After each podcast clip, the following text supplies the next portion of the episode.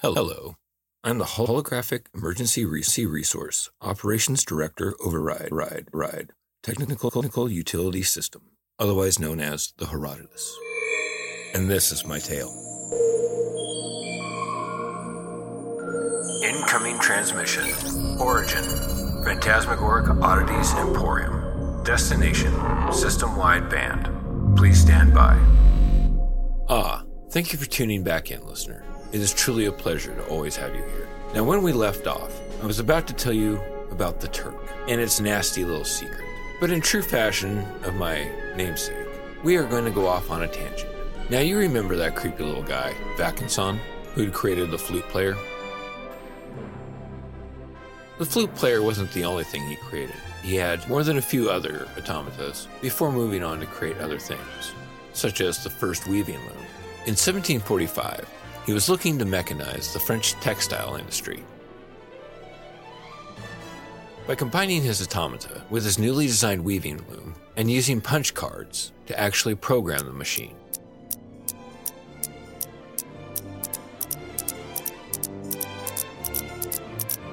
To see what you can do is you can insert the card. And the little pins, if they don't pass through the card, say through the holes, that cam will not be triggered. And then you can tell the machine which color to use by simply locking up all the other cams. It, it would be magnificent. And also, I would really like to go on the record that I'm really not that creepy of a guy. I was just an inventor that happened to take some night classes on studying anatomy. Don't judge. Don't judge. Alright then. The punch card's innovative approach to giving machines commands, an idea that would not be realized for almost half a century afterwards. However, handcrafting textile makers weren't too keen on the idea of having their jobs taken away and replaced by machines. Try to replace me with that machine. I shall play in your blood, monsieur. The invention would go largely unnoticed for almost another 40 years when it was noticed by that Englishman at that party. It one Edmund Cartwright in 1784 after having seen the Turk move, watching how the arm moved back and forth, and how it could pick up the chess pieces and move them from one spot on the board to another precisely. This inspired him, Cartwright, to improve upon the weaving loom that Vaucanson had already come up with in concept. But with that revolutionary arm, he could actually power the automation. That arm allowed a thread to be shuttled back and forth across the loom. Early designs were clunky, to be sure, so you still needed people to actually man them to keep them working correctly. However, with a machine, sometimes you have very tight spots to get into, and if you have multiple machines, your space could also become very limited. Now, bring in child labor. One, you can pay a child 20% what you would normally pay an adult. Two, they are much more easy to bully. If you pulled some of the abusive practices on a full male adult that these factory managers would do to these children, the factory manager would probably find himself on his ass, if not with his head up it. But a child? Oh yeah, they're so much more easy to punch. All right, all right. What's going on here? Please, sir. My arm. It was caught in the loom. Caught in the loom? Oh, crikey. Look at that. You got all kinds of stuff jammed up in there. It's gonna take me all day to get that cleaned out. Please, sir. I, I think I'm bleeding out. I'm feeling a little woozy here. Oh, you think you're a little woozy now? I'm docking you a full day's pay. Well, I should have probably turned down my game on that. Look at all that wasted fabric, you little bugger. I'm gonna be charging your whole family for that. Oh, please, sir. You have some mercy. Please, give me a belt so I can create a tourniquet. Quickly. Oh, I'll give you a belt, all right. Come over here so I can tan your hide. Another chosen employee of these factories was women, because the managers found them to be much more placid and more apt to take orders. Whereas, again, before, a man would probably knock him on his ass. But I digress. We'll come back to that later. Now, the reason that this didn't take off in France decades prior, well, France was on the verge of revolution.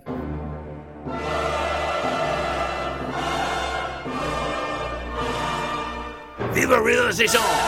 Revolution!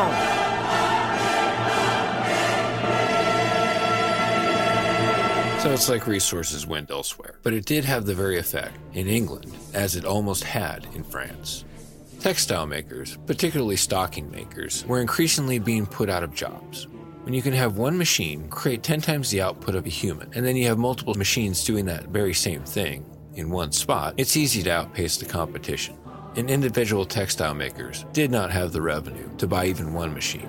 Oh man, Co-Cost keeps undercutting me. I can't keep up with that guy. Whereas the big box company, they could have multiples. Welcome to Co-Cost Textiles. I love you. Dozens even. Welcome to Co-Cost Textiles. I love you. Now, as I said before, these machines required people to still work on them, to keep them running. So cities started to explode. You have an influx of labor, but you have low housing. And let me tell you, the sewer systems of Europe weren't really up to par for that kind of explosion.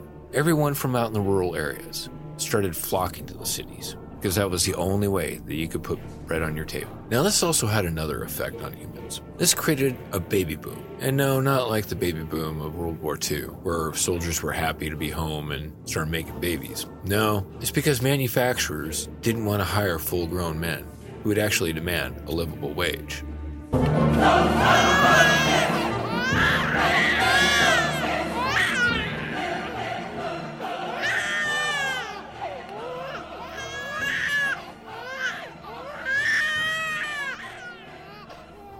They mostly only hired children.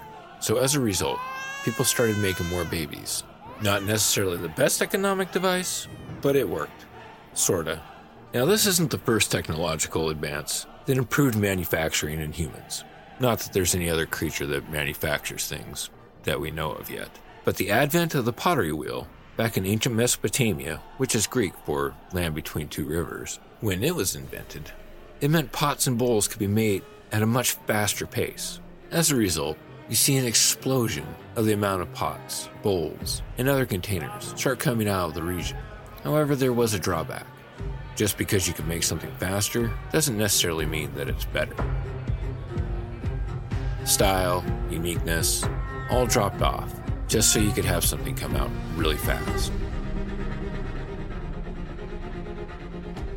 And same thing can be said with these new automatic weaving looms. They didn't have that human touch. When you're mass producing fabrics, it's all pretty much going to look about the same. Yeah, well, some color variations could be there. You know, like bone white or maybe crimson red. You'll find them there over in the discount section. You can purchase it from Jimmy One Arm. Yes, got that kid good, good, good. Wow, where did that come from? I'm terribly sorry, listener. I'm running on limited resources, which is why my speech is improved. I'm not using resources such as the holographic projectors, seems how the poet's on lockdown. Again. Let me scan, see if I can find an, an issue. No, nope, nope. Looks just fine. To me. Perhaps just, just just a small feed feed feedback loop. Huh, nothing.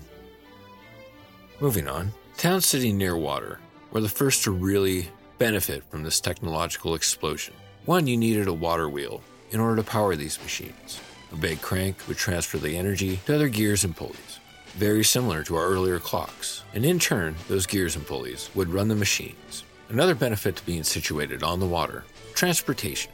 Easier to import and export raw materials and manufactured goods. This is a lot of the reason why London is the powerhouse that it is today. Many former textile makers rose up against the machines for taking their jobs, taking their livelihoods. So much to the point that Parliament needed to step in and passed a new law, Protection of Stocking Frames, etc. Act of 1788, in which the destruction of a machine could be punishable with death. Hmm, very progressive. The full title is, oh boy, get ready for it.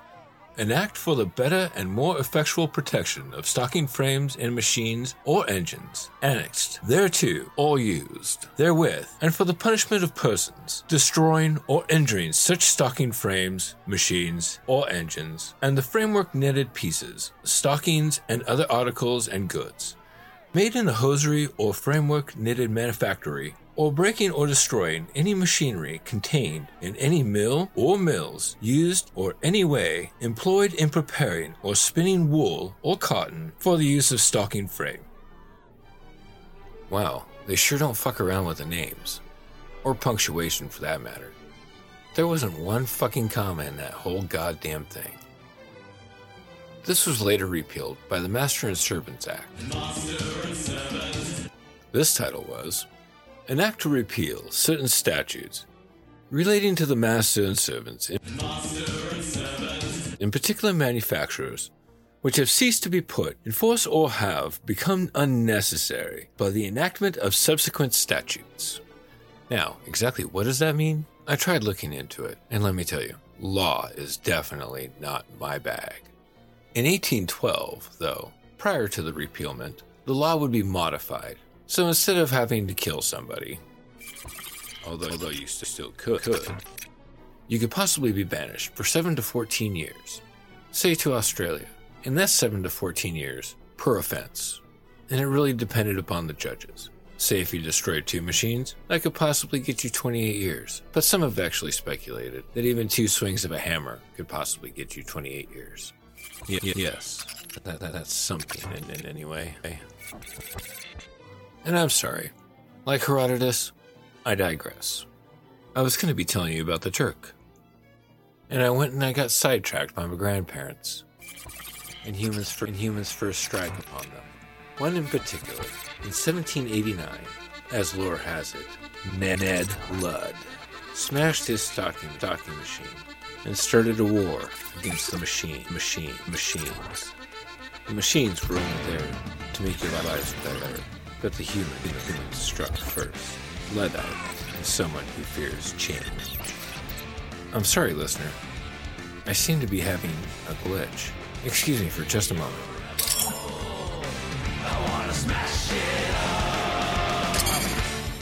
Ah, that should do it. Now, back to the Turk. There was one unfortunate drawback, though. It turned out that the Turk was a hoax. Oh, well, I know. I'm just absolutely appalled. You suck and I hope you die of syphilis. It did not, in fact, play chess. In the cabinet, a man would hide, and he could see the chessboard from inside by looking up. However, the mechanics used in order to operate the arm still, nonetheless, were very valuable and used to create these first weaving looms. Thus, the Industrial Revolution has begun.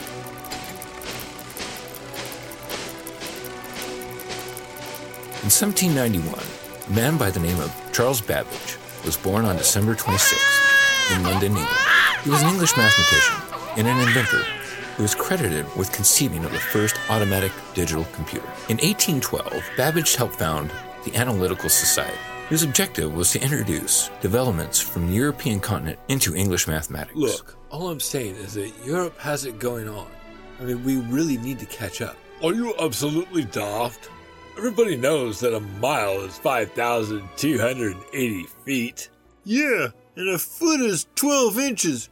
Right, Frank? That's right, Bob. And everybody knows that a yard is three feet. I thought it was four feet. How many feet are a football field? I believe it's 300 feet. Yes, now, see, gentlemen, this is exactly what I'm talking about. If we just simply switch to metric, we can solve all these problems by moving one decimal place over. Yeah, right. I'll decimal place one acre of your ass. How much is an acre? Well, let's see. In 1816, he was elected a Fellow of the Royal Society of London. He was instrumental in founding the Royal Astronomical in 1820 and Statistical in 1834. What exactly do those mean? I'll be honest, I don't know. I don't have time to look that up now. Moving on. The idea of mechanically calculating mathematical tables first came to Babbage in 1812 or 1813. No one's really sure. Later, he made a small calculator that could perform certain mathematical computations, up to eight decimals.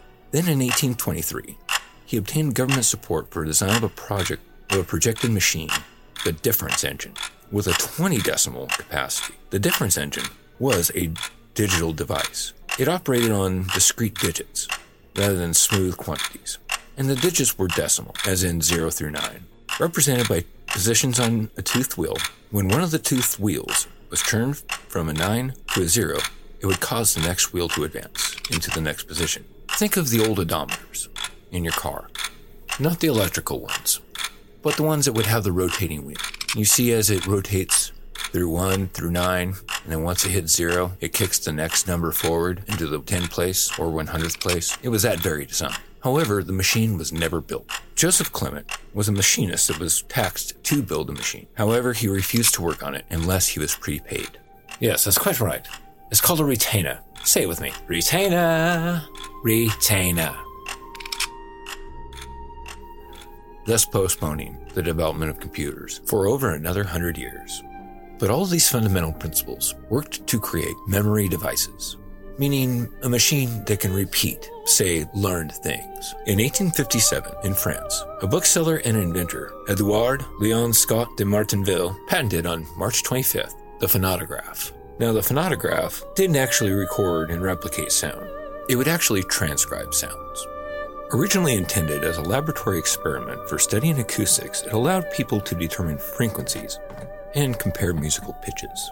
It recorded the sound waves by tracing small lines on smoke blackened paper or glass. Twenty years later, Thomas Edison would create the phonograph. Now, the phonograph wasn't the first actual recording. In fact, for years, people had already started recording the dots and dashes of incoming telegraph messages. Inspired by Scott's work, Edison was trying to figure out how to possibly record telephone calls. As Alexander Graham Bell has just demonstrated, you can transmit voice through electrical signal. As the story goes, that one night after supper, Mr. Edison suddenly remarked, You know, Batch, speaking to his chief assistant, Charles Batchelor, you know, Batch, I believe if we put on the center of that diaphragm there a small needle and talked into it whilst we pulled paper through under it so that it could indent it, it would give us back talking when we pull the paper back through a second time. The brilliance of the suggestion did not at first strike the group. It was so obvious. Everyone said, Why, yes, we'll try it right quickly. And they went to work because that's our job. In a matter of an hour or so, they had all gotten together to make the trial. They fixed the instrument to their table, put a strip of paper in, and adjusted the needle point until it pressed lightly on the paper. Mr. Edison then sat down, putting his mouth to the mouthpiece, and delivered the iconic sentence, Mary had a little lamb, while they pulled the paper through. They looked at the strip and noticed irregular marks. Then they put it in again and pulled it through at nearly the same speed as they had pulled it through the first time. And they got back something that wasn't actually clear talking. However, it was proof of concept. Later iterations were modified by using tinfoil instead of paper. Ever wonder where the term tinny comes from? Edison showed this marvelous invention to his friend Alexander Graham Bell, and within just a couple of years, Bell improved the design by using a wax wheel. The softer, more pliable material proved to be a bit easier to record sound and not get that tinniness with it. This too was created on a cylinder in which you turned the crank by hand, and later models were later mechanized by using springs that you would wind up, again falling on the same designs that created the clocks so many centuries before.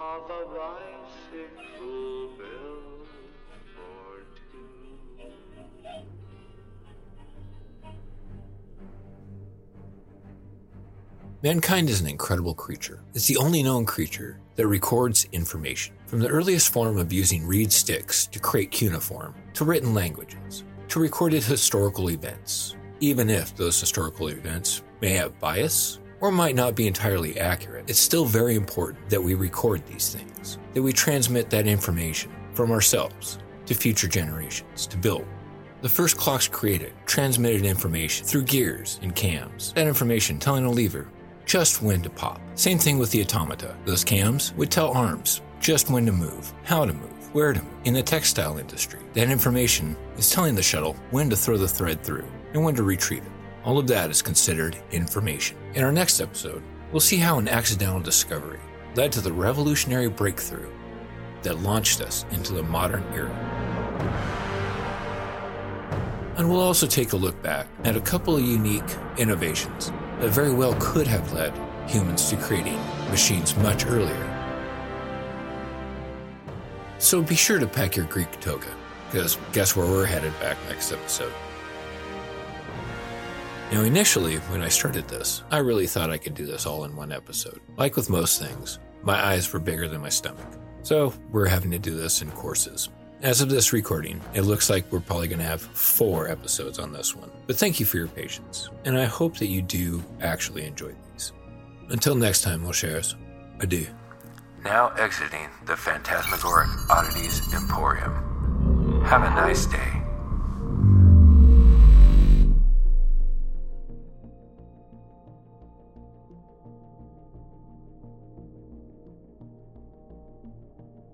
used and made in the hosiery or framework knitted manufacturer manufacturers, manufacturatory, in a, in a knitted manufacturer tea.